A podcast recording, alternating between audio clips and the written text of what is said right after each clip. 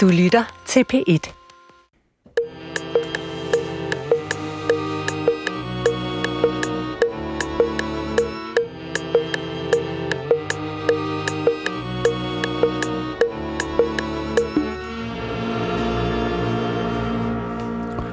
Goddag, mit navn er Peter Lund Madsen, og rigtig hjertelig velkommen til Hjernekassen på P1.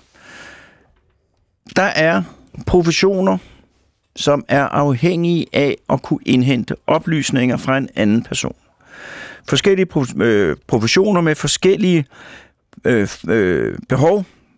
Journalister, tror jeg, bliver uddannet til det kritiske interview, øh, hvor man lærer at tilgå den person, man taler med, på en helt bestemt måde, øh, og øh, kan derved opnå evner, som kan give en mulighed for at indhente nogle oplysninger, man ellers ikke kunne komme i betragtning øh, til. Det er jeg ikke uddannet i, men jeg er uddannet i en anden måde at indhente oplysninger på. Øh, det er de oplysninger, der skal indhentes til den medicinske journal. Og det er, synes jeg, en meget undervurderet og også meget, meget vigtig og samtidig vanskelig disciplin. Fordi at øh, hvis man som læge skal have de rigtige informationer, så skal man jo som udgangspunkt sørge for, at det er patienten selv, der fortæller, uden at vedkommende bliver manipuleret eller ledt i forkerte retninger. Og på den anden side, så kræver det i hvert fald i visse tilfælde en vis lempelig form for, for vejledning øh, og komme omkring alle de informationer, som er nødvendige. Og her husker jeg en sommerdag på Frederiksberg Hospital. Det var en lørdag eftermiddag. Tiden var lang, og patienterne var få, og så kommer der en patient nede i skadestuen. En ældre, meget, meget venlig mand. Øh, og øh, vi hilser på hinanden, og jeg kommer så til det, der hedder anamnesen, sygdomshistorien, når jeg spørger, og det er en god indgangsvinkel, kan jeg sige, øh, hvorfor, hvorfor er du kommet her? Og så siger han, det startede med, at jeg skulle ned til købmanden og købe en liter mælk. og så tænker jeg, jeg har masser af tid. Nu vil jeg undersøge, om jeg uden at stille ledende spørgsmål overhovedet når frem til en besvarelse af mit spørgsmål, ved at lade ham fortælle selv. Og han fortæller så om, han skulle ned til købmanden, og historien udvikler sig. Og det er en times meget hyggelig samvær, men som på ingen måde bringer nogen af os i nærheden af besvarelsen af spørgsmålet om, hvorfor han er havnet på skadestuen på Frederiksberg Hospital. Så som læge er det vigtigt at kunne finde denne her balance mellem at gelejde uden at føre i den forkerte retning. Og det er, som jeg sagde, ekstremt vigtigt, ikke mindst inden for psykiatrien, hvor man, hvis man gør det rigtigt, i utrolig mange tilfælde kan få en rigtig god fornemmelse af, hvad det drejer sig om, ved at gennemgå en patients livshistorie, hvad er der sket i forskellige faser af livet, der når man har haft det, der kan man få en meget, meget god fornemmelse af, hvad det hele drejer sig om. Alt det her, det er ikke det, det skal handle om i dag. I dag der skal det handle om en tredje form for indhentning af information, nemlig politiforhøret. Og vi har to gæster i studiet, Bent Isager Nielsen og Christina Kepinski Jacobsen. Velkommen til dem. Velkommen til Hjernekassen på PIT. Velkommen til lytterne. Du lytter til Hjernekassen på P1 med Peter Lund Madsen. Programmet er ikke mere end 3 minutter og 43 sekunder gammel. Der er allerede lavet en fejl. Øh, min anden gæst hedder Christina Kepinska Jacobsen. Det er ligesom en kvinde. Pinske, så vil jeg være en mand. Det er derfor, jeg reagerer sådan. Ja. det lød helt Men det er jo også fordi, der er noget, der hedder Kapinski-sagen, en gammel morgåde mm. fra efterkrigstiden. Mm. Og allerede inden vi er kommet i gang med programmet, jeg vil sige tak, fordi du er kommet, fru Kapinska Jacobsen. Men den første gæst, det er Bent Især Nielsen, foranværende politiinspektør. Og Bent, øh, du må jo have afhørt nogen gennem din tid som politimand. Vil du lægge ud med lidt at fortælle om din politikarriere, og så kan vi gå til afhøring. Ja, øh, tak for invitationen. Jeg, jeg øh, har været i politiet i så mange år, at man tror, det er løgn. Det gør man ikke, når man ser sig i spejlet, men ellers så gør man det. Jeg var i politiet 44 år, gik på pension i, 94, øh, i, øh, og i, i 18, øh, efter som sagt 44 øh, år. Øh, jeg har haft mange chefstillinger. Jeg arbejdet mest med efterforskning og rigtig meget med afhøring. Jeg har været drabschef i rejsehold, jeg har været chef for rejsehold og haft mange andre øh, chefstillinger. Og jeg har, for at besvare de spørgsmål, jeg har foretaget rigtig, rigtig, rigtig mange afhøringer. Og afhøring er jo det ord, du brugte forhør. Det hedder faktisk afhøring og ikke forhøring. Forhøring bruger vi også, men det kan jeg komme tilbage på på et andet tidspunkt. Hvad er en forhøring i modsætning til en et, for, at være et forhør i modsætning til en afhøring. Øh, og det har jo været, det er jo den kommunikationsproces, vi har med, med borgerne, som vi kalder afhøring, fordi den er reguleret i retsplejeloven. Der er jo nogle retsplejemæssige regler for, hvordan sådan noget skal foregå. Men det gør ikke nødvendigvis en afhøring til en god informations- og kommunikationsproces og følge det, der står i, i retsplejeloven. Men det vil sige, når politiet taler med anmeldere, vidner, parter i færdselsuheld, mistænkte, sigtede, domfældte, alle de ord, vi har for de her ting, så er det jo afhøringer. Politiet går ikke og taler med folk. Det gør politiet selvfølgelig også i det der forebyggende, øh, kontaktsøgende arbejde. Men ellers så skal man altid holde sig for øje, at når politiet politiet indhenter information til brug i en straffesag, og det er som regel det, det går ud på, så er det jo formelt set tale om en, øh, en afhøring. Så det er jo rigtig mange af de samtaler, vi foretager, som skal skrives ned i øh, afhøringsrapporter. Det står også i retsplanloven, at politiets afhøringer de skal dokumenteres i afhøringsrapporter. Så det bliver til tusinder og tusinder og tusinder afhøringer, jeg har foretaget i mit liv, og alle mulige også. Selvfølgelig også arbejde med afhøring på mange andre måder, været med til at udvikle det gennem årene og, og den slags ting. Og hvad er det? Hvad er det, der er specielt? Altså, kan, du, nej, kan du nævne øh, som start de forskellige typer af afhøringer? Øh, ja, måske skal jeg tage udgangspunkt i det, du selv sagde. Der er andre faggrupper, hvor, hvor det her ligner, altså journalisten, kilden, øh, lægen, patienten, psykologen, klienten, pr- øh, præsten, sovnebarnet, øh, læreren, eleven. Og jeg kan måske komme i tanke om, der er rigtig mange, jo, som har noget, der minder om det her med, at man skal jo have noget ud af, af, af, af en situation øh, eller øh, det er forkert sagt ud af noget, men altså, hvor, hvor det kommunikation, der er det, det er vigtigt. Men hvis man skal sige sådan lidt, lidt firkantet, så kan man jo sige, at for enden af politiets kommunikationsproces, øh, der ligger jo ofte straf. Der ligger jo ofte straf til nogle mennesker. Så det skal jo altså helst være sandheden, det her, det munder ud til sidst. Så kan der være mange veje hen til det. Man kan sige lidt frækt, nu støder måske nogle mennesker, men man kan sige, måske kan en... Øh, psykolog øh, være ligeglad med, om øh, klienten fortæller sandheden. Bare klienten får det bedre, om jeg så må sige. Så der kan være andre succesparametre, men det skal man jo hele tiden huske, at politiets afhøring, det er kommunikation med henblik på at finde frem til noget, der skal bruges i en, i en øh, straffesag. Så hvad for nogle former for afhøringer er der? Øh, jamen, jeg nævnte nogle af dem. Der er jo de almindelige, der er vidner, der er mistænkte, der er sigtede, men det er jo øh, afhøringer. Øh, det, det, det er jo alt sammen ud for at få klarlagt et handlingsforløb, få beskrevet, hvad den her borger, den her person øh, har oplevet, og så få det så præcist som muligt.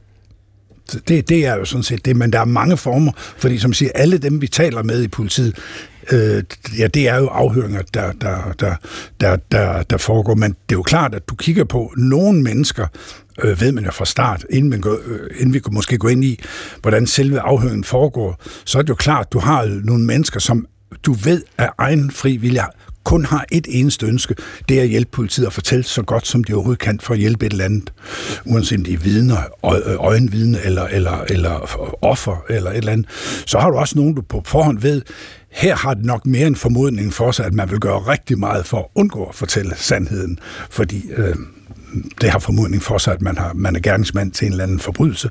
Men uanset hvad, skal man jo huske på, at med mindre politiet har været til stede, da forbrydelsen foregik, og det er jo sjældent, politiet har det, så ved man ikke, hvad der er foregået. Så man ved ikke, hvad der er rigtigt og forkert.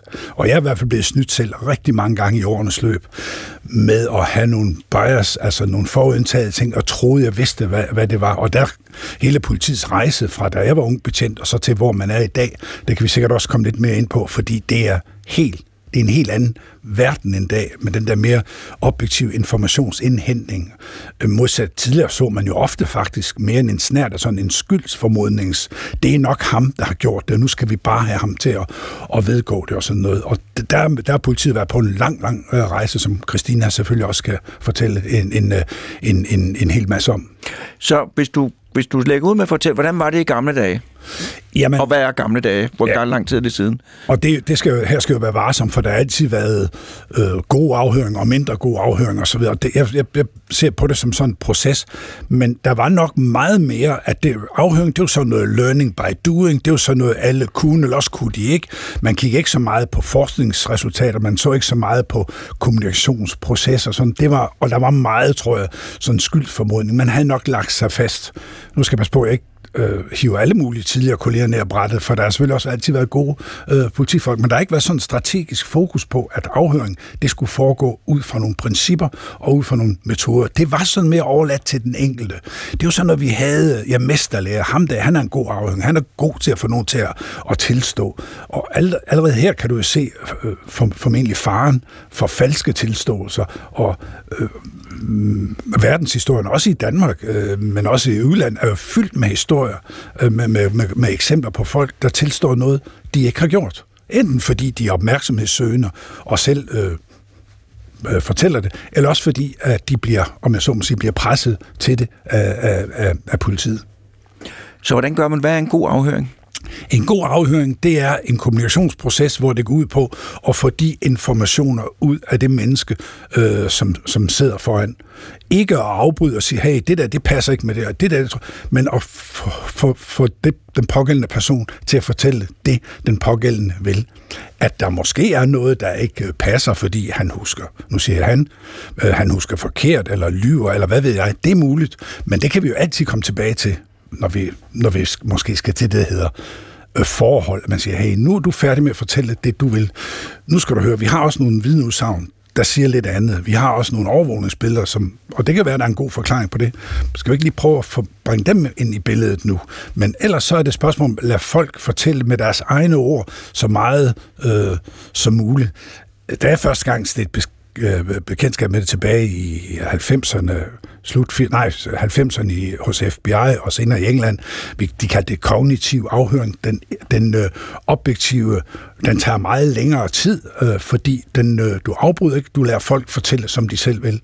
Og det er en udmærket måde, uanset om folk taler sandt, husker forkert, øh, lyver bevidst, eller hvad det er, for den får informationer frem, som selvfølgelig politiet altid kan bruge. Så en imødekommende, empatisk, men også objektiv og kritisk tilgang øh, øh, og så tage den tid, det tager at sige, det er en kommunikationsproces, hvor, hvor, hvor informationen, øh, du indhenter, den, den, den kommer gennem kommunikation. Afhøring, det har jeg har sagt det før, jeg har skrevet det i flere af mine bøger, en fuldstændig undervurderet øh, ting i politiet, og har været altid, fordi i takt med, at man siger, nu har vi DNA, teleovervågning, øh, mobilt, vi kan spore mobiltrafik, og vi har fingeraftryk og alt muligt andet, afhøring er stadigvæk for mig at se, den gode afhøring, et af de allervigtigste redskaber inden for efterforskning. Så hvis nu, at jeg var mistænkt i en sag, og ja, jeg siger, hvordan foregår det? Jamen, hvis du var mistænkt i en sag, og du bliver afhørt af mig, så vil jeg jo sige, at du vil formentlig have en, en uh, forsvarsadvokat til stede. Uh, det er ikke sikkert, men det vil du have i, i mange tilfælde. Og så vil vi jo rise op og sige, uh, jeg skal afhøre dig, du er sigtet, det er han, uh, nu siger jeg han for nemmhed skyld, ikke? Du er sigtet for, lad os sige, for, for, for drab, eller, eller, eller ja, lad os sige, drab, og du har talt med din forsvarsadvokat, og nu skal jeg den og den, og, og jeg skal afhørt om det her, vil du udtale dig? For det er det første, man sådan rent formelt skal spørge, om man vil udtale sig. ingen har jo pligt til at udtale sig til politiet. Der er mange, der tror, at det skal man, hvis man er vidne. Eller, men faktisk er der ingen mennesker, der har pligt til at udtale sig til politiet. Så det skal jo selvfølgelig afklares med det samme. Og så sætter man jo rammerne op. Jeg stiller spørgsmålene, og du svarer. Du har ikke pligt til at udtale. Du har faktisk heller ikke pligt til at, udtale, til at tale sandt. Men jeg vil nok sige, det vil nok være en, en god idé at fortælle så sandfærdigt, som du nu kan, og huske, og så acceptere, at der er ting, du husker forkert. Og så kører vi igennem, og så starter vi, måske ikke helt som i din indledende historie med manden på hospitalet og sige, hvordan, hvorfor er du her? Og så øh, en time. Så. Men altså, start åben, og så gå stille og roligt igennem efter et afhøringstema. Du skal have forberedt et afhøringstema. Du skal igennem de her spørgsmål, men du må sådan rent teknisk, teknisk vil jeg sige, det har set gå galt rigtig mange gange. Lad være med at sidde og kigge på det, fordi hvis du sidder og kigger på, hvad er det næste spørgsmål, så misser du det, du er i gang med i kommunikationen. Og det kan jeg give dig nogle skrækkelige eksempler på, hvis du har tid til det, hvor også en, en gerningsmand senere fortalte mig, en, en der blev dømt for drab, han sagde, han var så tæt på at aflægge en fuld tilståelse, da vi nærmede os det her kritiske spørgsmål. Men den betjent, det var en af mine gode øh, medarbejdere, som sad afhørt. På det tidspunkt, så kigger han lige ned i sit afhøringstema og siger, hvad, skal, øh, hvad er det næste spørgsmål? Og der fik han lige luft nok til at stadigvæk at vælge at lyve på det tidspunkt. Han sagde, hvis han bare havde lige stille og roligt fulgt op på det der, i stedet for at gå videre, så havde jeg fortalte det, som det var der. Men altså, så du skal selvfølgelig forberede din afhøring, men så læg afhøringstemaet til side, og så stole på, og ser hvis du har en kollega til stede, der er ofte to politifolk, den anden skal ikke blande sig, men bare sidde og sørge for, at det går med, og så kan han jo lige støtte dig til sidst, har, har jeg det hele, har jeg fået det hele med, og så kør det igennem, følg op på det, øh, stille og roligt, kærligt, konstruktivt, konkret på det, der bliver sagt. Hvad er klokken, da det skete? Ja, der var 12. Så du på dit ur? Ved du det? Øh, ja, jeg så på rådhusuret. Når, det kan man så senere se, det går faktisk 10 minutter forkert. Eller der kan være nogle, nogle ting, når folk siger, at det var en hvid Opel. Jeg kan selv huske en sag, hvor vi engang kom helt galt afsted, fordi øh, et vidne, vi troede meget på, fortalte med sikkerhed, at det var en, en, øh, en hvid Opel, fordi, øh, ja, og det, men det var det altså ikke. Det var en Ford, fordi øh, det var en kvinde, hun var, og det siger jeg ikke, fordi der var en kvinde, men hun har ikke lige styr på, hvad der er åbent. Og bilmærkerne. Nej, nej, bilmærker. Så du skal selvfølgelig følge op, hvorfor, hvorfor tror du det? Eller hvad er baggrunden for, at du siger det? Og, og, så, og så simpelthen stille og roligt komme igennem og tage den, øh, den, den tid, det tager. Og frem for alt ikke at have den skyld formodningsbaserede afhøring, det er nok ham. Du skulle faktisk egentlig, og det tror jeg, Christina kan fortælle meget mere om, øh, hvor, hvor meget fokus man har på det der, lad egentlig være udgangspunkt være stik modsat. Øh, lad os nu sige, det ikke er ham her. Så lad os gå ud fra det. Det vil faktisk være, være, være, være, være endnu bedre, fordi hvis det er, så skal det sådan set nok blive, blive af, afsløret øh, undervejs. Øh, ja. Og hvor lang tid tager sådan et forhør, typisk? sådan en afhøring, ja. den, vil tage, den kan sagtens tage en, en, en, en, en god afhøring i en alvorlig sag. Den kan, tage, den kan tage mange timer.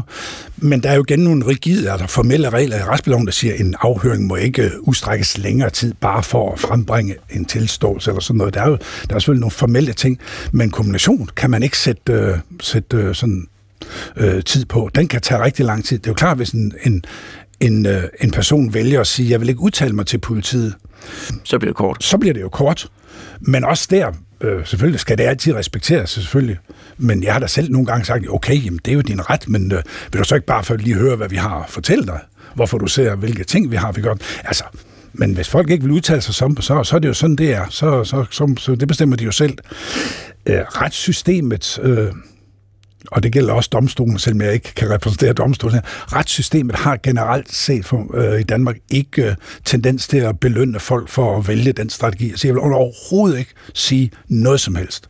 Fordi det ligger jo nok har formodning for sig for mange siger, jamen hvis ikke du har noget med det her at gøre, Hvorfor så, vil du så ikke hvorfor, fortælle? Så kan du lige fortælle, hvor du så var, hvis ja. ikke du var der og så videre. Ikke? Så, men, men, men formelt set har man jo, har man jo øh, ret til det. Men det er en, øh, en, øh, en øh, altså, jeg, jeg har været en del i USA og kigget på de amerikanske øh, afhøringsmetoder. De afhører stadigvæk efter den såkaldte READ-metode. Altså, det er sådan en meget skyldsbaseret øh, måde. Det er garanteret ham. Nu må amerikanerne også noget, som lytterne måske har set i, i dårlige amerikanske film, øh, og kender måske også for, for rigtige sager. Altså, de må lyve, de må, de må gøre alt muligt over for i forbindelse med en afhøring, fordi de har ligesom en grundlæggende tro i det amerikanske system, at der er jo ikke nogen, der tilstår noget, de ikke har gjort, hvis ikke de har gjort det. Og det er vi jo nogle stykker, der godt ved, jo, det er der altså øh, nogen, der gør. Og det må man, må jeg så lige sige som forbruger øh, oplysning. Dansk politi må heller ikke lyve. I må ikke lyve. Vi må ikke lyve. Vi må ikke bruge vold, selvfølgelig. Det er jo, det er ret, det er jo ret forståeligt og ret indlysende, når man egentlig tænker Men må på I det. tale hårdt? Eller taler nogle gange hårdt? Ja, tale hårdt. Ja, ikke, ikke hårdt, øh, men, men, men konkret måske at sige, jamen... Prøv at høre. Ja, ja prøv at høre. Og der, jeg vil sige ærligt her, der er forskel på, om du øh, en afhøring den foregår i en, øh, ikke fordi jeg har prøvet det, med en gruppe katolske nonner, nu er det jo bare et, et, et symbol, eller det er hårdkogte kriminelle fra et, øh, fra et lukket kriminelt miljø. Øh, jeg vil ikke sidde her og sige, at det er fuldstændig den samme øh, kommunikationsform fordi man skal behandle folk ordentligt, men man behøver ikke at fortage, behandle alle mennesker helt ens, fordi så, så, så, så går det nogle gange øh, lidt galt. Der skal man, synes jeg, som, som, øh, som, som øh, politiafhører, formå at sætte sig ind i det. Og så skal du simpelthen først og fremmest være åben, ikke bange. Nogle gange så kan det være meget truende, meget vrede, meget, altså ikke bange, men åben, klinisk opfølgende for næ- på næste spørgsmål. Kom igennem de ting, du skal og så huske på, det er altså dig, der skal have viden. Det er jo ikke dig, der skal øh, få øh, komme af med dine frustrationer. Jeg kan huske et, et dårligt eksempel, og jeg har ingen nævnt, ingen glemt for mange år siden, en, en meget vigtig afhøring. Jeg satte en god medarbejder til det, og han kom ud efter 20 minutter og sagde, at det her, det, det er et rigtig dumt svin, og det her fører ikke til noget, jeg kan ikke udstå ham, og sådan noget. Øh, nej, det er klart, med den attitude, så bliver det jo ikke nogen god kommunikation. Altså, hvis man starter en afhæng med at sige, nå, dit perverse svin, nu skal du høre det godt. Altså, det letter jo sjældent stemningen i afhøringsrummet. Så det er, det, er jo, det er jo mennesker, og det er, øh, det er kommunikation. Og mange øh, mennesker, apropos det der med, med, med falske tilståelser, jeg har set det før. Jeg siger altid, når jeg underviser på politiskolen, mange politifolk har vel traditionelt haft øh, let ved at acceptere, ved, eller ved at tro på, at når, når, når folk siger noget, at ah, han lyver sgu nok, hvis han nægter. Det ligger ret enkelt for politiet. Men man skulle egentlig vente om at se, hvis folk de nu lige pludselig tilstår noget, så skulle man egentlig ikke bare skulle, man, man burde anlægge samme mistro. Hvorfor er det egentlig, hvor, hvor, hvorfor Altså, folk kan godt finde på at lyve eller tage fejl, uanset om de tilstår noget, eller uanset om de nægter noget. Og nogle gange burde politiet altså gå til en afhøring med den attitude, selvom folk siger, det er jo ikke sikkert, det er rigtigt. Folk kan godt sige noget, der ikke er, er sandt. Øh, øh, af mange forskellige grunde. Jamen. Jeg har haft mange sager med, med, med, med falske øh, tilståelser. Det har jeg. Og, og, og en drabsag, jeg havde med, det er den, jeg har haft. Der var seks, vi kan arbejde med i lang tid, faktisk i flere år, og undervejs var der seks forskellige, der tilstod øh, øh, sagen, og nogle af dem var faktisk rigtig, rigtig svære at få bevist, at de ikke havde gjort det. Og så er det jo en anden udfordring for politiet. Og hvad var deres begrundelse eller bagfælde? Den ene, han tilstod et øh, meget øh, frygteligt øh, fjernet, et, et, et, et kvindedrab. Han tilstod på sit dødsleje på, på et hospital øh, til, til øh, personalet af en læge og en sygeplejerske. Og det, det, det ved vi, i, i den situation ved vi ikke hvorfor. Og så døde han inden politiet nåede frem. Det kan man gisne om, og det, hvis vi får tid til det, kan vi gå tilbage til den. Den anden, og dem har jeg haft mange af, det var mere et spørgsmål om at komme i, øh, i centrum. Det var en opmærksomhedssøgende adfærd. Og det er jo også der, der er noget politi teknisk i det. Man skal passe rigtig meget på, hvor meget man under efterforskningen, som efterforskningsleder, offentliggør om en sags øh, detaljer, fordi det kan give den falske tilstår mulighed for at give noget, der minder om en, en detaljeret og ægte tilståelse. Og i virkeligheden så havde han eller hun al sin viden fra, fra, fra, de, fra den meget medieomtale, der har været af Men altså det der jo også er, og det er jo også, når man afhører vidner og det hele, altså det der jo er, synes jeg, uhyggeligt, det er, hvor nemt det er at huske forkert, eller hvor svært det er at huske rigtigt. Og det, der er det djævelske, det er jo, at når man husker forkert, så husker man det fuldstændig, som var det realistisk. Ja. Det er ikke sådan, øh, jeg kan ikke huske det der, det var sådan, det var. Det, ja. det, den forkerte erindring er lige så rigtig, eller lige så virkelig som den rigtige erindring. Og den viden er der meget om i dag, og den tror jeg måske ikke var så udbredt i Nej. politiet tidligere. Hvis folk de med fasthed fastholdt et eller andet, som objektivt set var forkert, det vidste man måske som politimand fra andre oplysninger i sagen, ja, så havde man måske en tendens til at sige, så er det jo fordi, han er gerningsmand. Han ser jo liv, hvor situationen og, og, og virkeligheden jo mange gange er, at man simpelthen bare tager fejl simpelthen bare tager fejl. Husker ting, det kender vi også i familieforhold, hvis vi fortæller historier. Var det ikke min historie? Det var da mig, der sagde det. Det var ikke dig. Altså, det har vi jo prøvet mange, øh, mange af os sikkert, øh, hvor man siger, halter, hallo, hvem sidder og lyver her? Der er måske ikke nogen, der bevidst lyver, men man husker tingene øh, forkert, og man, man øh, opfatter ofte tingene vidt, øh, øh, forkert. Jeg har haft masser af sager, hvor folk undervejs tager fejl eller lyver. Jeg siger, jeg har aldrig været i Søndergade. Jeg er 100% sikker på, at jeg aldrig har været i Søndergade. Og når man så fremlægger et overvågning, jamen det er din bil, og vi er enige om det er i Søndergade der, jamen så har man jo været i Søndergade alligevel. Enten så har man jo glemt det, fordi man altid kører af Østergade, men den her gang kørt med Søndergade, eller også, som jeg selvfølgelig også har haft nogle gange, man har været der. Ikke fordi man er gerningsmand til drabet, men fordi man har lavet indbrud eller haft et utros, utroskabsforhold, og man under ingen omstændigheder bare vil have det frem i lyset, man har været i Søndergade på det her tidspunkt. Så der er mange lag ofte øh, for at nå frem til. Men for så lige rundt den af, så skal man jo bare huske, at kommunikation drejer sig om at få så meget information frem som muligt. Det er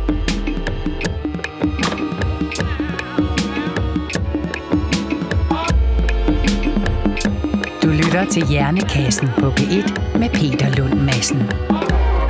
Og i dag der handler Hjernekassen på P1 om afhøringsteknikker. Og jeg har talt med Bent Isager Nielsen, og ham kommer vi tilbage til senere. Men nu er det Christina Kepinska Jacobsen, først amanuensis på Politihøgskolen i Oslo. Nemlig. Er det rigtigt? Ja, det er rigtigt. Tak. Og velkommen til. Tak. Og vil du ikke også lægge ud med at fortælle lidt om dig selv? Jo, jeg er uddannet psykolog, og så har jeg skrevet speciale, det er 20 år siden, om øh, hukommelsesteorier og politiets brug af øjenvidner. Og det sendte jeg til politiskolen i Danmark, så fik jeg arbejde der. Og var med til at udvikle de første kurser i kognitiv afhør og øh, underviste og dem, der tager afhør af børn og politifuldmægtige. Og så lavede jeg to forskningsprojekter. Et, hvor jeg øh, overvejede en række afhøringer af vidner og fornærmet, kommer jeg så til at sige, det forurettet på dansk ofre, øh, og analyserede dem, og så lavede jeg en, øh, et lignende projekt, men hvor det var med sigtede personer, øh, hvor jeg så, hvordan de afhørte sigtede personer. Og så, og så kom jeg lidt i problemer i dansk politi, for der var man ikke så glade for resultaterne. Eller i hvert fald, jeg måtte ikke snakke om dem øh, åbent. Og, øh, og det synes jeg var lidt problematisk som forsker, jeg ikke måtte være åben Ja, ja. omkring mine resultater. Så jeg, øh, jeg fik mundkur på at blive lukket ned øh, og flyttet fra videnscenteret. Og så var jeg så heldig, at jeg blev tilbudt et arbejde i Oslo på den norske politihøjskole, hvor man har en mere sådan åbent forhold til forskning og fagudvikling. Og, øh, så der har jeg været ansat siden 2012. Og der er jeg fagansvarlig for afhørsuddannelser på specialistniveau og, øh, og har gennemført en doktorafhandling på det juridiske fakultet i Oslo. Så hvad kan du fortælle om afhøringsteknikker? Uff, jeg kan fortælle meget. Jamen, øh, så er det godt, du er kommet her. Yes, altså, øh, det er sådan lidt historisk, og det er sådan tit den måde, man starter på, når man snakker sådan om afhørsfeltet, at man havde, altså Bent var inde på det med READ-teknikkerne, det er tre forhenværende, eller tre erfarne politifolk i USA, der i 60'erne øh, systematiseret deres teknikker, sådan, øh, hvordan man, øh, som er sådan meget tilståelsesbaseret. Det er sådan ni trin til at, at få en tilståelse. Og det starter med, at man vurderer, at den, altså, er den øh, mistænkte skyldig eller ej. Øh, og så går man efter, hvis man mener, at den mistænkte er skyldig. Øh, og de er ikke forskningsbaseret, de er sådan erfaringsbaseret øh, og, og, og ikke dokumenteret. Altså, og der er sådan en risiko for falske tilståelser. Så hvis du lige vil sige, hvad er forskningen på erfaringsbaseret og forskningsbaseret? Nå, men erfaringsbaseret er, det kan være, altså erfaringsbaseret kan jo være rigtigt. Erfaring kan jo være øh, rigtigt, hvis man ligesom starter med at gøre det rigtige. Altså hvis man gør noget, øh, som er effektivt og etisk, så er erfaringen jo godt, altså så bliver man bedre og bedre til det, når man gør det. Men hvis man starter fejl, altså hvis man starter med at gøre det på en uetisk og manipulerende og øh, biased måde, så er erfaringen jo ikke god, for så bliver man bare bedre til det. Et meget godt eksempel på det er løgneforskningen, hvor man har, når man spørger øh, politifolk, altså det er nu amerikansk forskning, så er de øh, ikke bedre end andre til at se på folk, om de lyver eller afslører en løgn, men de tror mere, de er det. Altså de er mere sikre på sig selv. Og det er sådan den der erfaring, altså de tror, at de har en erfaring i det, øh, men er faktisk ikke bedre. Så det er erfaring. Og forskningsbaseret eller kunskabsbaseret, altså er, når man har forsket på noget, og egentlig har en mere sikkerhed på, at det her er faktisk øh, rigtigt. Man har undersøgt, holdt Man har forskellige undersøgt metoder op fra Ja, hinanden, ja, man har- analyseret det statistisk. Ja, ja, og man har hentet ind, altså når det gælder afhøring, så, øh, så ja, fordi nu kan jeg lige vende tilbage til det, men, men, men så havde man i 80'erne og 90'erne en række skandalesager i England. England er sådan et foregangsland, når man snakker om afhøring. Øh, og der blev sådan pres på politiet på, at, at, øh, at der var store problemer. Og de havde en række falske tilståelser, blandt andet Birmingham 6 og Guildford 5-sagerne. Sådan, øh, Hvor IRA unge mennesker hvor unge mennesker tilstod noget, de ikke havde gjort. Og der begyndte man at grænske øh, britisk politis praksis og kunne se, at de brugte mange, også ulovlige metoder, men også meget tilståelsesbaserede teknikker. Og der var det sådan pres udefra, at man sagde, at nu måtte man gøre op med det, og man indførte så en ny måde og en ny metodik. Altså så det er ikke bare teknikker, det er sådan en overordnet metode, som bygger også på nogle etiske principper.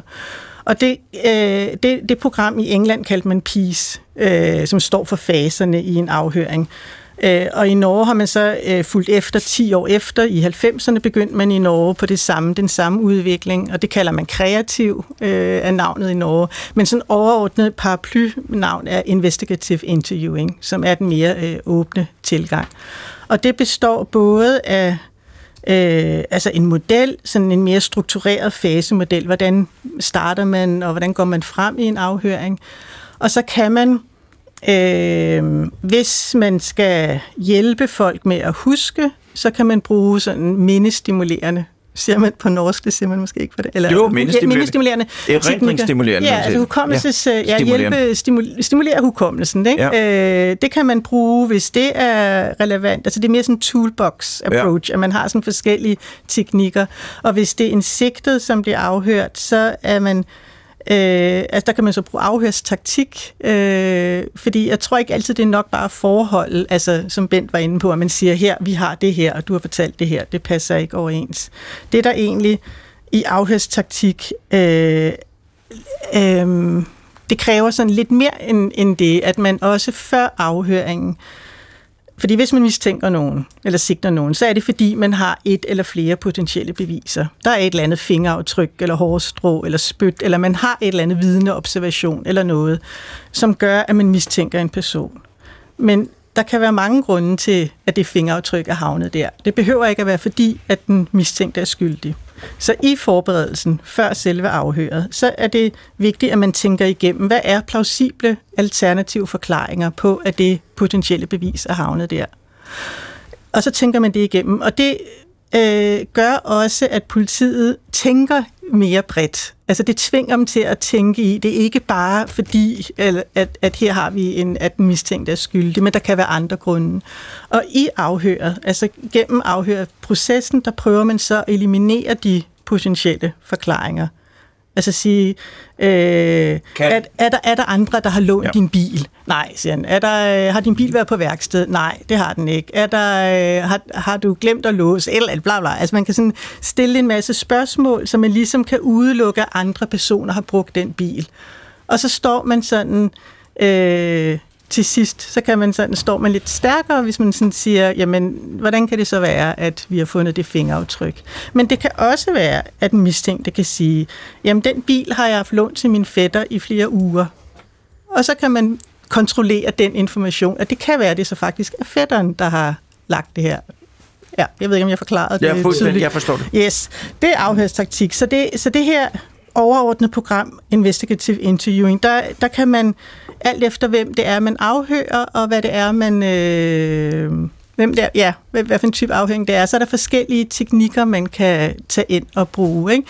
Og det her med kognitiv afhør, der har jeg sådan, jeg tror det er blevet, og jeg tror også, jeg selv har været med til faktisk at skabe den lidt forvirring omkring det begreb i dansk politi, og lidt misforståelse, fordi det, det egentlig er tænkt som, det er at stimulere folks hukommelse, altså egentlig øjenvidner, som har en episodisk hukommelse. Altså der er sådan, det skal jeg måske forklare. Altså, det må, der er sådan alt må du forskellige forklare. hukommelsessystemer, ikke? At vi har øh, episodisk hukommelse, det er det, vi selv har oplevet. Altså når vi selv har været til stede, og vi kan huske en ferie i Paris, for eksempel. Så er der semantisk hukommelse, hvor vi ved, at Paris er hovedstaden i Frankrig, eller vi ved, der er mange restauranter i Paris, eller vi ved ting, Eiffeltårnet er i Paris. Og hvor det, højt det er. Og hvor højt det er, ved vi måske. Det er semantisk viden. Øh, og hvis det er egentlig øjenvidner, så vil det typisk være deres episodisk erindring af noget. Og den er meget skrøbelig. Altså det er vi dårlige til at huske så præcis. Der vil vi ofte huske det sådan mere overordnede og centrale træk. Og hvis man, men for politiet kan det være vigtigt med meget sådan perifære og små detaljer. Så der kan det være vigtigt at bruge kognitive teknikker, altså stimulere deres hukommelse og hjælpe dem til at Og huske. hvad kan du give eksempel på, hvad man gør? Ja, så prøver man for eksempel, øh, vi fortsætter med Paris, altså hvis, man, øh, hvis du skulle huske en eller anden restaurantbesøg i Paris, og jeg, det var meget vigtigt for mig at vide, om der var nogle bestemte personer til stede i den restaurant, så ville det et er, at jeg kunne tage dig tilbage til restauranten, og så kan det være, at du vil huske sådan, nå ja, den aften i detaljer, og tjeneren kom ind, og nu husker jeg lige pludselig.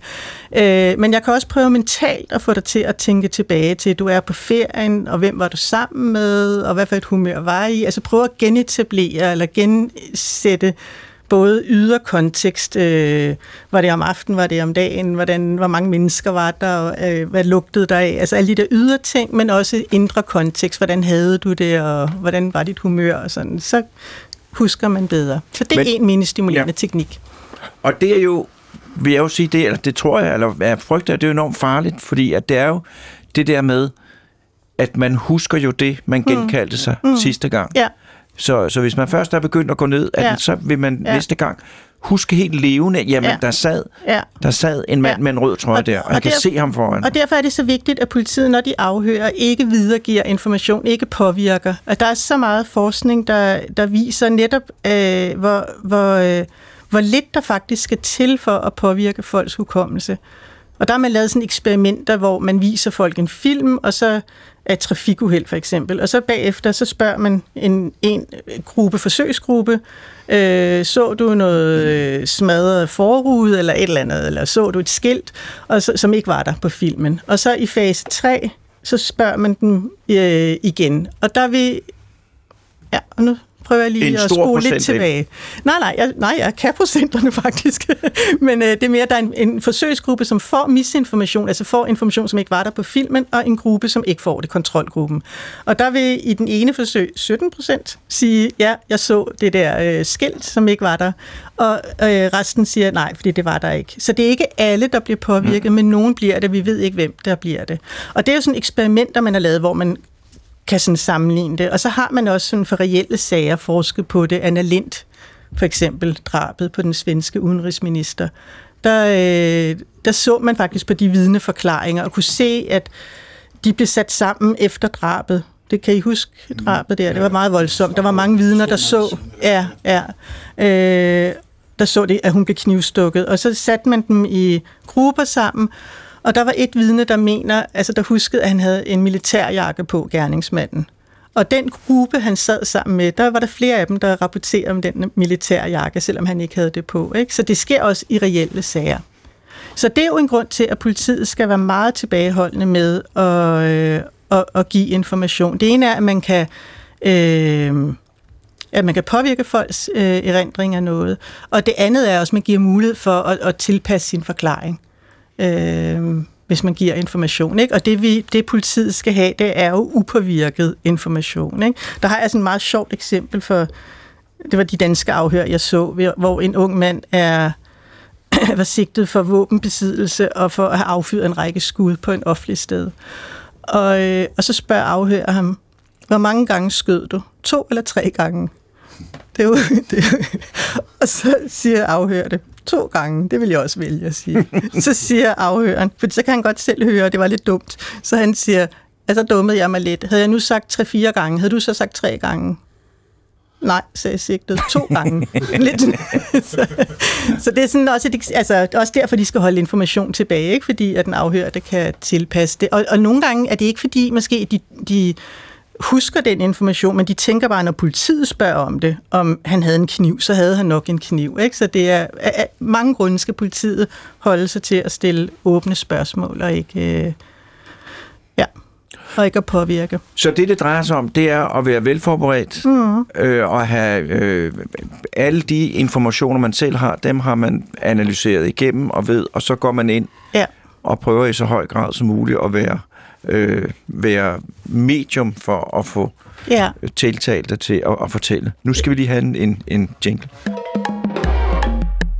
Du lytter til Hjernekassen på P1 med Peter Lund Madsen. Og i dag, der handler det om afhøringsteknik, og jeg har talt med Bent Isager Nielsen, og nu taler jeg med Christina Kepinska Jacobsen. Øh, og øh, jeg kunne godt tænke mig, Christina, altså konkret, hvordan, hvis nu, at, at du skulle afhøre mig, hvad, hvordan lukker, starter man så sådan en, en øh, som læge, der er det altid være et problem, jeg kan mm. hjælpe dig med, hvor mm. kommer du? Øh, hvordan, er der nogle, nogle, nogle, nogle gode måder at starte på?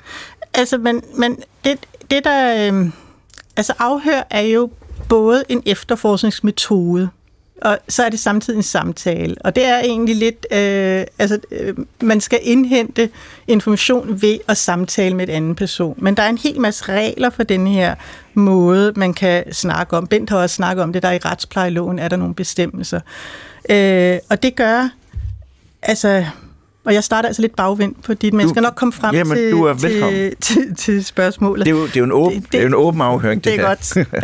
godt. øh, og det gør, at Altså, politiet kender til eh, retsplejelovens bestemmelser. Politiet ved, hvad formålet er med en afhøring. Politiet kender sin rolle og ved, øh, og ved hvad man forventer af den afhørte. Og de øh, kender til fagudtryk. De ved, øh, hvis det er en voldssag, hvad for nogle informationer er vigtige for at afgøre, om det er 244 simpel vold, eller om det er 245 grov vold. Altså, de, de, de har en hel masse viden, øh, som, som den afhørte ikke har.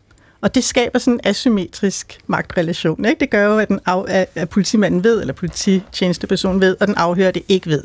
De har jo deres lægemands forestilling om, hvad er vigtigt for politiet at vide. Ja. Så derfor er det vigtigt at metakommunicere. Altså at man forklarer, at man starter afhøret ved at forklare den afhørte, hvad er det, der skal foregå her, hvordan vil jeg gerne, hvad vil jeg gerne have, du snakker om, hvordan vil jeg gerne have, du snakker om det, og hvorfor vil jeg gerne have det på den måde. Øh, så det er ikke sådan, i snakkede om før med at starte med to liter mælk. Altså man skal ikke, man skal ikke starte helt åben, og, og, det, og det modsatte er ikke lidende spørgsmål. Altså det, der egentlig er derimellem, er at sætte rammerne og forklare, hvad det er, der skal foregå, og hvorfor det er så vigtigt med de her detaljer. Og jeg tror, at i, altså, det der med at åbne helt op og sådan sige, her er det virkelig vigtigt, det, det er der nogle detaljer, der er, hvor det er vigtigt at gøre. Øhm, igen, jeg kan huske en sag, jeg, et, et afhør, jeg hørte, hvor at det var en, en kvinde, som, som kendte både øh, den mistænkte og den, der var blevet forsøgt dræbt. Han var, han, var altså ikke afgået ved døden. Men hun kendte dem begge to, og havde været relation til dem begge to. Og hun skulle sådan forklare om den aften og hendes kendskab til dem. Og det var utrolig mange informationer. Og i sådan, sådan en situation, der tror jeg, jeg ville sty, være lidt mere rammesættende og sige, altså der behøver man ikke åbne fuldstændig op. Men når hun skal fortælle om, den aften, og hvordan pågældende så ud, da hun så ham, altså den mistænkte.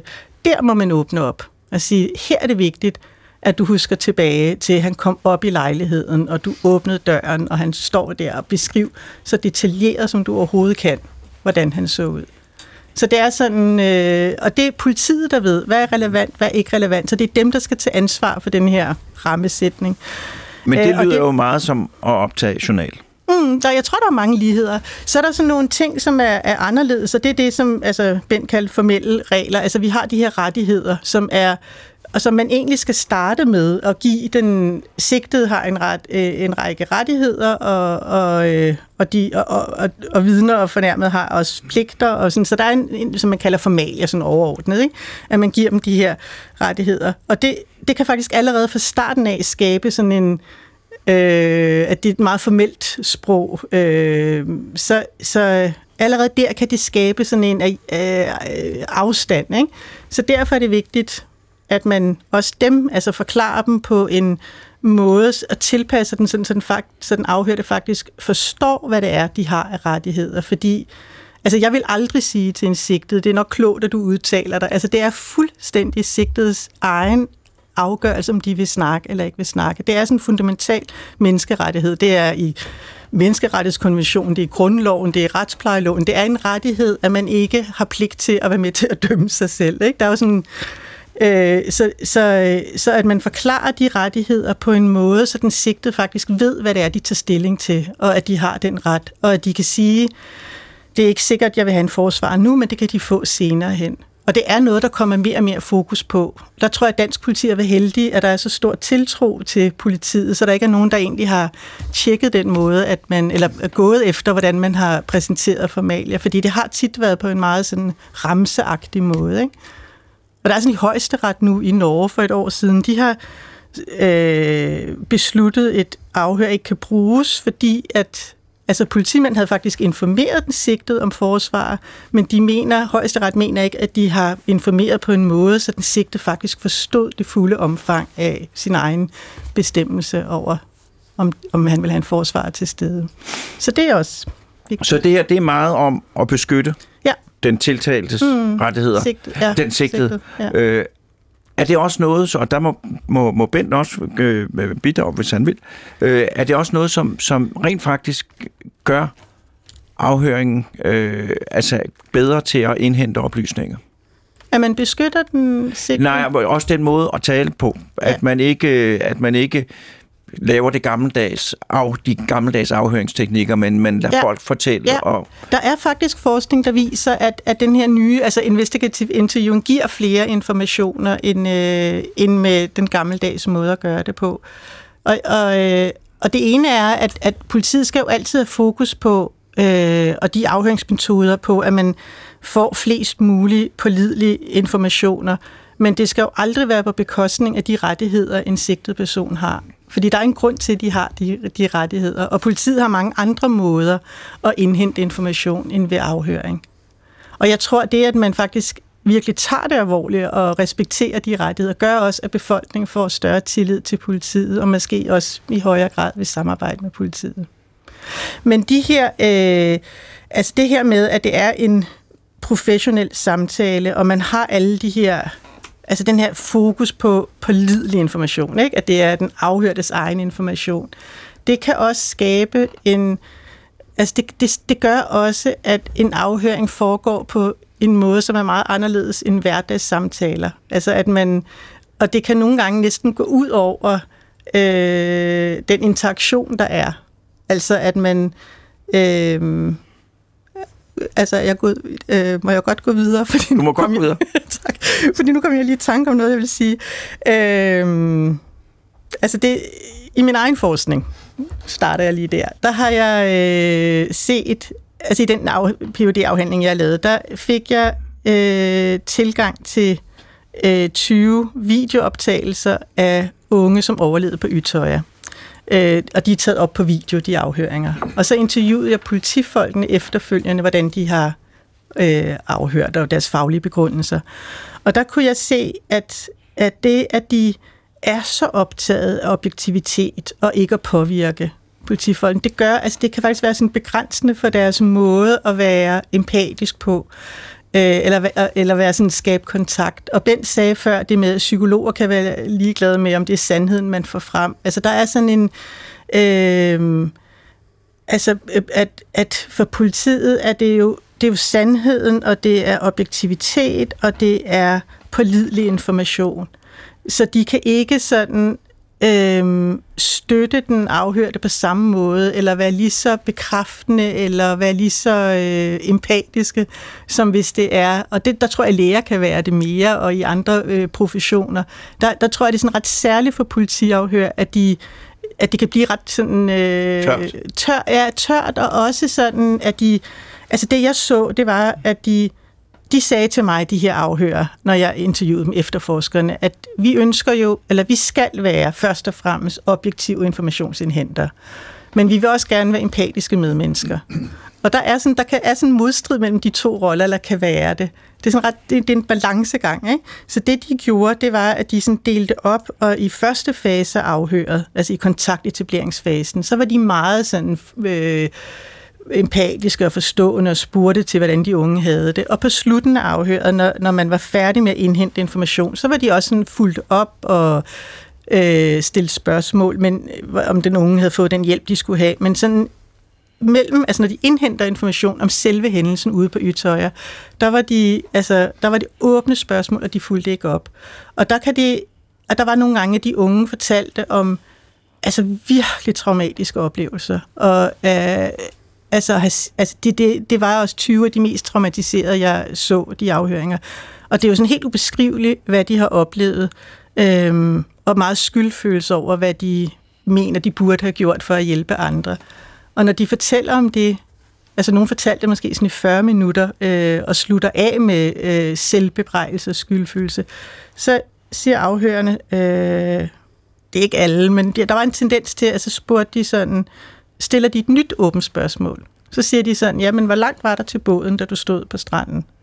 Og det er sådan politirelevant, men, men, men den unge kan jo komme i tvivl om, har de egentlig hørt, hvad jeg har Ja. fortalt? Ikke? Og når de så sig selv, politifolkene, når jeg afspillede de sekvenser for dem som led i forskningen, så var de selv sådan, øj, jeg burde jo have sagt noget. Men fordi de var så optaget af, at de må ikke påvirke forklaringen, så kan de næsten komme til at, at, at fremstå sådan lidt distancerte eller distanceret til, til, hvad det egentlig er, de hører. Ikke? Og så bliver de også sådan, øh, så optaget af at indhente informationen, så de, så de næsten sådan kan... Øh, altså ikke helt sætte sig ind i, hvad det egentlig er.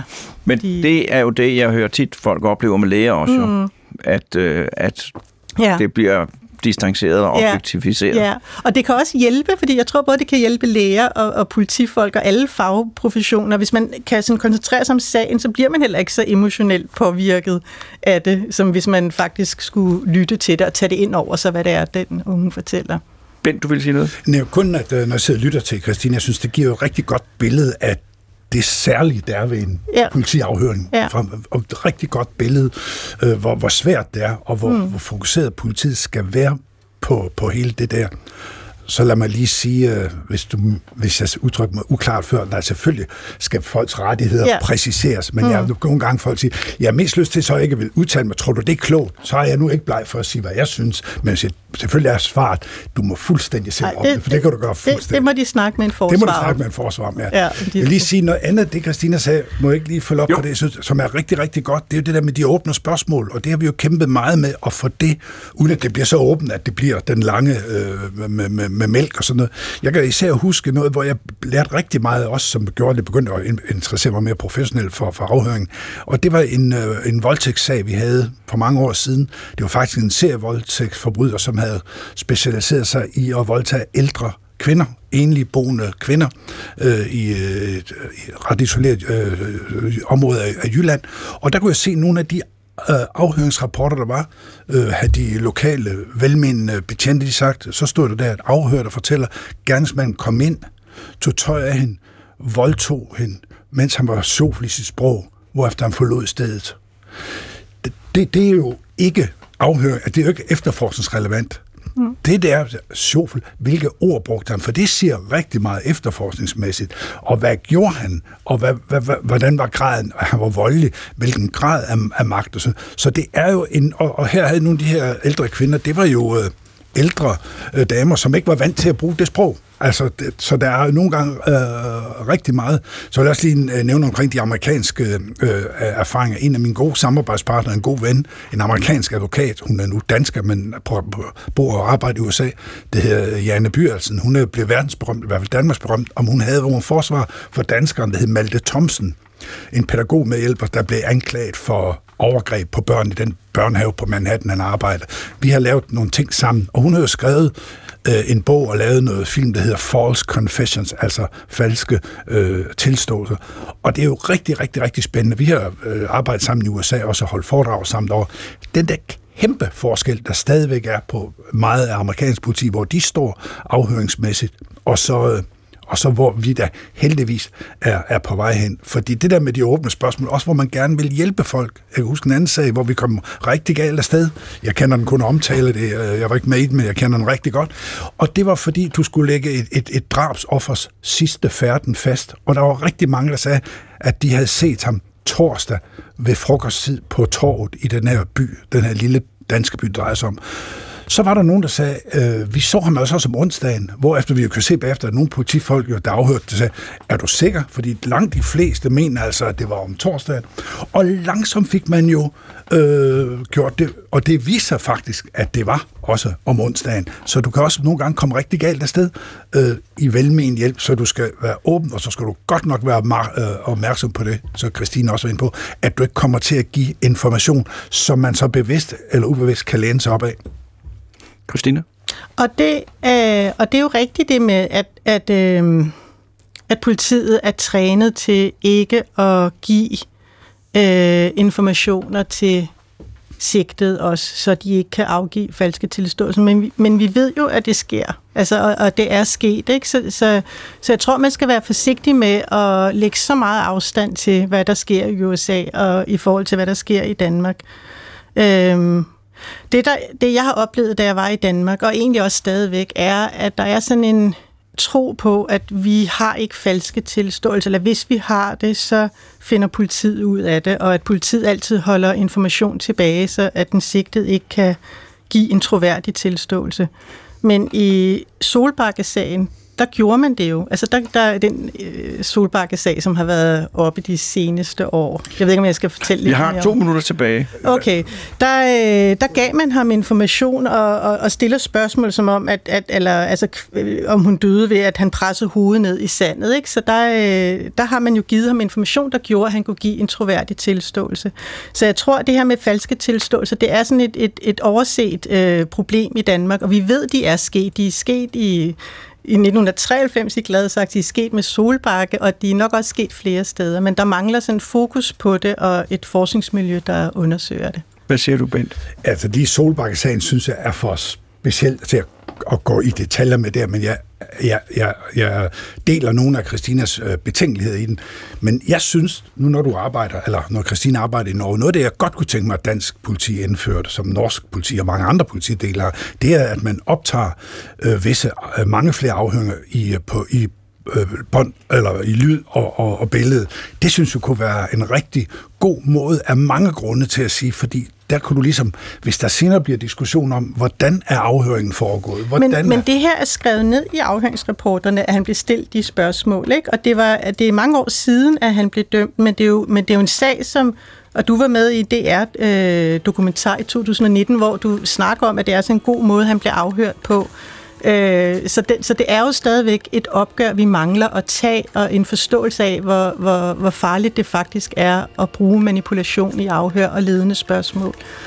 Men øh, Christina, i den mm. sag med Solbakke-sag, mm. der står spørgsmålet jo, det der kommer til at at gælde, det er jo, hvorvidt den viden, han kunne give fra sin, øh, i sin tilståelse, havde han den, fordi han var gerningsmænd, eller havde han den, fordi han Men han fik Ja, her bliver der lukket op for nogle emner, som vi slet ikke har tid til at få afsluttet i den her udsendelse.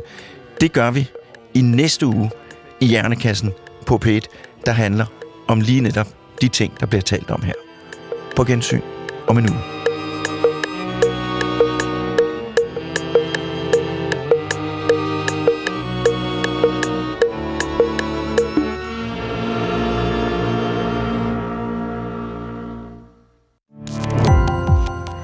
Gå på opdagelse i alle DR's podcast og radioprogrammer. I appen DR Lyd.